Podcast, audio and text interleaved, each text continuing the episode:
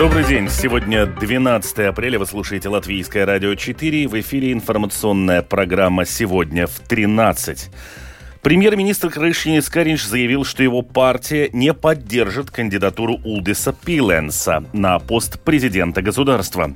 Сегодня в художественной академии состоится дискуссия о памятниках времен советской оккупации – Директор Рижского русского театра опровергает информацию, распространенную в социальной сети Facebook относительно языковой проверки в театре. Об этом и не только. Более подробно далее в завершении прогноз синоптиков на предстоящие сутки. Оставайтесь с нами.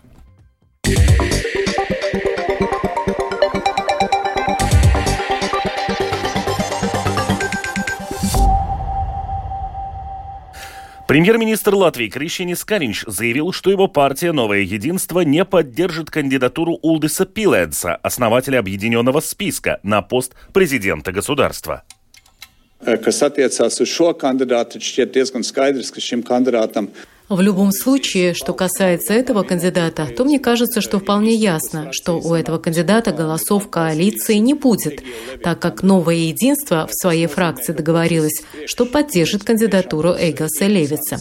Это означает, что предстоящий процесс будет интересным, так как сейчас можно сделать вывод, что ни у одного кандидата нет поддержки всей коалиции. А это означает, что или мы сможем в коалиции договориться, возможно, по какой-то другой кандидатуре, или по одной из упомянутых двух. Но в это трудно поверить, так как объединенный список повторно подчеркнул, что они не поддержат кандидатуру Эйглса Левица. Или еще можно идти искать поддержку у оппозиции.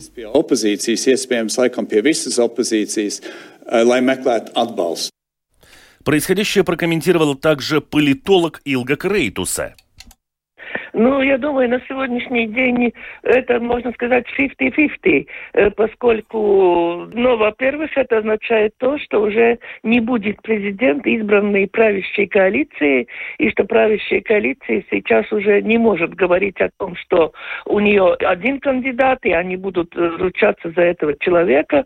И очень интересно слушать в этой ситуации, что господин Каринч говорит, у Пиланца нет поддержки коалиции, но он же из коалиции позиции, если так смотреть. Так что дана такая стартовая, стартовое начало для того, чтобы партии высказались, партии показали себя, и господин Каринч уже начал волноваться о том, как будет дальше, дальше работать правительство, поскольку шансы, что его поддерживающий президент господин Левит не имеет уже полной поддержки, чтобы остаться на кресле президента. Европарламент намерен увеличить темпы и объемы реновации многоквартирных домов. В Латвии ситуация одна из самых плачевных. Подробности у Скирманта Бальчута. В Латвии примерно миллион жилищ, 69% из которых находятся в многоквартирных домах. При этом большая часть жителей живут в квартирах, которые старше их самих. Вот как ситуацию характеризует председатель правления Ассоциации обществ собственников квартир «Майоклис» Даце Варна. Kas tad veido Latvijas mājokļu dzīvojamo fondu? Из чего же состоит Латвийский жилищный фонд? В основном это серийные многоквартирные дома, построенные с 1960 по 1980 год. И 90% этих домов не отвечают европейским тепловым и техническим стандартам. Мы понимаем, что у этих домов тоже есть своя продолжительность жизни. И если мы посмотрим 97-е правила, то увидим, что теоретический срок службы этих домов уже закончился. pages. По данным исследования, почти четверть жителей живут в многоквартирных домах с существенными повреждениями. Это четвертый самый плохой показатель в Евросоюзе. Ассоциация призывает спасти дома при помощи реновации, которую, как утверждают эксперты, с лихвой окупает последующая экономия тепла. В противном случае через 10-15 лет многие многоквартирные дома уже будут непригодны для эксплуатации. Эта проблема уже актуализирована на уровне Европарламента. Сейчас пересматривается директива об энергоэффективности зданий, чтобы к 2030 году существенно увеличить объемы реноваций. Скирман Табальчута, служба новостей Латвийского радио. Сегодня в 18 часов в Художественной академии состоится дискуссия о том, что делать с памятниками времен советской оккупации. Свое мнение выскажут искусствоведы. Организатор дискуссии – Общество искусствоведов и кураторов.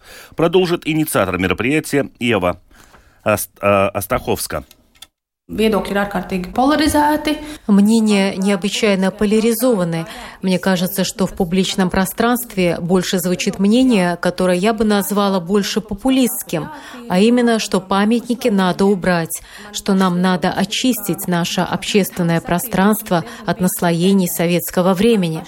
Мое личное мнение, что такая очистка пространства очень опасная тенденция, ведь наша история, наше прошлое невероятно сложны нужны. И эти памятники как своего рода маркировка или знаки нашего прошлого многообразия неоднозначности. Убрав их, мы в своем роде сжигаем всю эту сложность, можно даже сказать, культурную память.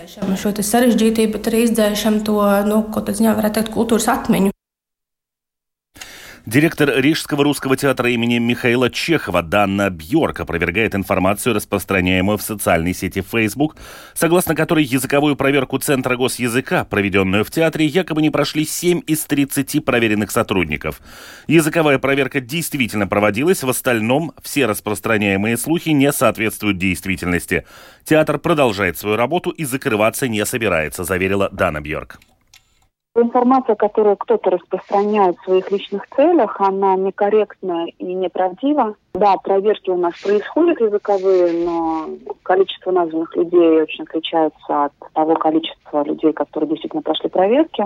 Театр еще не получил данных от Valsts valodas centrs, какие результаты проверки. Поэтому то, что люди там пишут, кто-то пишет, что все не сдали или 30 проверяли, это абсолютно неправда, потому что проверки прошли лишь 15 человек, а не 30, и кто из них сдал, у нас никакой информации на этот счет от Valsts valodas centrs еще не поступало. Поэтому комментировать я это не могу. Дальше в публичном секторе что-то пишет, что грозят увольнение работникам. Нет, увольнение работникам не грозят, у руководства нет такой цели. Театр всячески поможет нашим сотрудникам улучшить свои знания языка тем, у кого знания не соответствуют тому уровню, который идет в свободы центр от сотрудника. Поэтому для паники нет оснований. Все происходит корректно, закономерно. И театр находится в очень тесном сотрудничестве с языковой инспекцией, которая дает очень ценные консультации нам, для наших работников. Театр организовал курс латышского языка для актеров, поэтому все у нас будет хорошо. Паниковать не надо. Необходимая финансовая госпомощь самоуправлением за содержание беженцев из Украины значительно сократилась. Например, в Резакнанском крае максимальное число зарегистрированных беженцев – это 550 человек, а в Даугавпилсе более 600. Сейчас в крае чуть больше 130 человек, а в городе около 150. Подробнее в сюжете Сергея Кузнецова. Первые месяцы после вторжения России в Украину количество беженцев, оказавшихся в Латвии, постоянно росло. Резакнинский край, одно из крупнейших самоуправлений Латгалии, на пике приняло 550 украинцев, бежавших от войны. С ноября прошлого года началось снижение. Сейчас в крае проживает 134 украинца, рассказывает исполнительный директор самоуправления и координатор по вопросам размещения беженцев Андрей Стафецкий. Конечно, основная часть уехала дальше в Европу. Германия, Польша так как им там, возможно, предлагают лучшие условия и большую социальную поддержку. Но это только предположение со слов людей. Одновременно сократился и объем финансирования. В прошлом году край ежемесячно в среднем тратил на содержание беженцев около 210 тысяч евро. В начале этого года уже неполные 28 тысяч евро. Большая часть расходов – жилье и питание. 2022. gadā mēs esam izlietojuši gandrīz 1,6 miljonu eiro. Самоуправление на жилье и питание в 2026 году потратило почти миллион шестьсот тысяч евро. За первые два месяца 2023 года – неполные 15 тысяч. Суммы зависят от фактического количества украинцев в крае. После прибытия беженцам оплачивают питание первые 30 дней. Бесплатное проживание дается на три месяца. Далее от оплаты освобождаются только школьники, пенсионеры и инвалиды. Издержки покрывает государство, включая ремонт зданий, предназначенных для беженцев из Украины – крае, например, привели в порядок бывшее здание Аудринской основной школы. Также сократились расходы и на социальные пособия, продолжает руководитель соцслужбы Резакнинского края Силвия Странкале. На все виды пособий для украинских беженцев самоуправление Резакненского края в прошлом году выплатило почти 500 тысяч евро. Это как пособие за нахождение в кризисной ситуации, так и пособие по гарантированному минимальному доходу, а также выполнение обязанностей опекуна в чрезвычайной ситуации и, конечно, услуги ассистента и длительного социального ухода. Даугавпилс из госбюджета на содержание беженцев получил 3 миллиона 100 тысяч евро. Это деньги за период с мая прошлого года до января этого включительно. В сумму включено питание, проживание, социальные пособия и другие расходы, связанные с принятием беженцев. Больше расходов было во втором полугодии 2022 года, когда люди бежали от войны в Даугавпилс активнее. Летом был пик, когда в городе размещалось более 600 человек, рассказывает координатор по вопросам украинских беженцев в Даугавпилсе Мартин Шурулюкс. На данный момент в Даугавпилсе около 156 беженцев, которые размещены при поддержке самоуправления.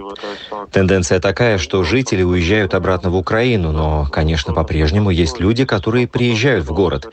Если не ошибаюсь, то июнь и июль — это те месяцы, когда при поддержке самоуправления разместили более 600 человек. Изначально самоуправление несут расходы из своего бюджета, а затем получают компенсацию от государства. С сокращением потока беженцев в Резакненском крае в бюджете предусмотрели сумму на 1 миллион 890 тысяч евро меньше. В Даугавпилсе ждут трансфер от государства за расходы этого года. Сумма запроса чуть больше полумиллиона евро. Сергей Кузнецов, Лаура Евиня, Латгальская студия, Латвийского радио. В одном из документов Пентагона, недавно утекших в соцсети, при невыясненных обстоятельствах содержится информация о том, что в Украине действуют силы специального назначения нескольких стран НАТО, в том числе и Латвии. Присутствие сил специального назначения из западных стран в Украине больше года являлось предметом спекуляций, но ни разу не подтверждалось. Продолжит Рустам Шукуров. С конца прошлой недели в соцсетях всплыли секретные доклады, подготовленные, судя по всему, для Объединенного комитета начальников штабов США. В сеть попало более 100 секретных документов разведки. Как сообщает BBC, значительная часть из них не содержит явных признаков подделки, а источники в Пентагоне неофициально признают, что документы, скорее всего, подлинные. По факту утечки документов ведутся расследования Министерства обороны и юстиции США. Тем временем в одном из документов под грифом «Совершенно секретно» упомянуто, что на территории Украины действуют силы специального назначения нескольких формально в войне не участвующих стран. В документе говорится, что самый крупный контингент на территории Украины имеет Великобритания – 50 человек, за ней следует Латвия – 17, Франция – 15, США – 14 и Нидерланды – 1 человек. Где конкретно в Украине они находятся и что делают, в документе не сказано. Тем временем в Комитете по разведке Палаты представителей США считают, что утечка секретных документов о войне в Украине может иметь фатальные последствия для украинцев. Главный демократ в Комитете по разведке Палаты представителей США Джим Гаймс полагает, что после утечки может быть потерян доступ к важным разведданным. Гаймс обеспокоен тем, что ближайшие союзники США из так называемого разведывательного партнерства «Пять глаз», которое включает Австралию, Канаду, Новую Зеландию и Великобританию, после утечки два дважды подумают, прежде чем поделиться своими наиболее чувствительными разведданными. В свою очередь, госсекретарь США Энтони Блинкин попытался снизить градус обеспокоенности в связи с утечкой секретных документов, подтвердив, что Вашингтон обсуждает и анализирует масштаб нанесенного утечкой урона со своими ближайшими союзниками. Uh, Что касается союзников и партнеров в целом, эти документы мы обсуждали с ними в последние дни, в том числе для того, чтобы заверить их в нашей приверженности защите разведданных и, конечно же, в наших обязательствах в отношении наших партнерских отношений в области безопасности. Uh, Блинкен также заявил, что Вашингтон и дальше будет твердо поддерживать Киев в его сопротивлении российской агрессии. Следует отметить, что в слитых секретных документах Пентагона также упоминается о готовности Сербии отправить военную помощь для вооруженных сил Украины. Однако точно неизвестно, поставлял ли Белград оружие в Украину на текущий момент. Как сообщает агентство Рейтер, по информации из документа, Сербия отказалась обучать украинских военных, однако Белград пообещал или уже предоставил летальную помощь. Рустам Шукуров, служба новостей Латвийского радио. И в завершение о погоде. Завтра сохранится облачная с прояснениями погоды, местами небольшой дождь, восточный ветер 2-7 метров в секунду, температура воздуха ночью плюс 4, плюс 9, днем плюс 11, плюс 16, на побережье залива, в Курзаме плюс 7, плюс 11 градусов. В Риге переменная облачность без существенных осадков, восточный ветер 2-7 метров в секунду, температура воздуха ночью плюс 8, плюс 9, днем плюс 14, плюс 16 градусов. Медицинский тип погоды первый, особо благоприятный.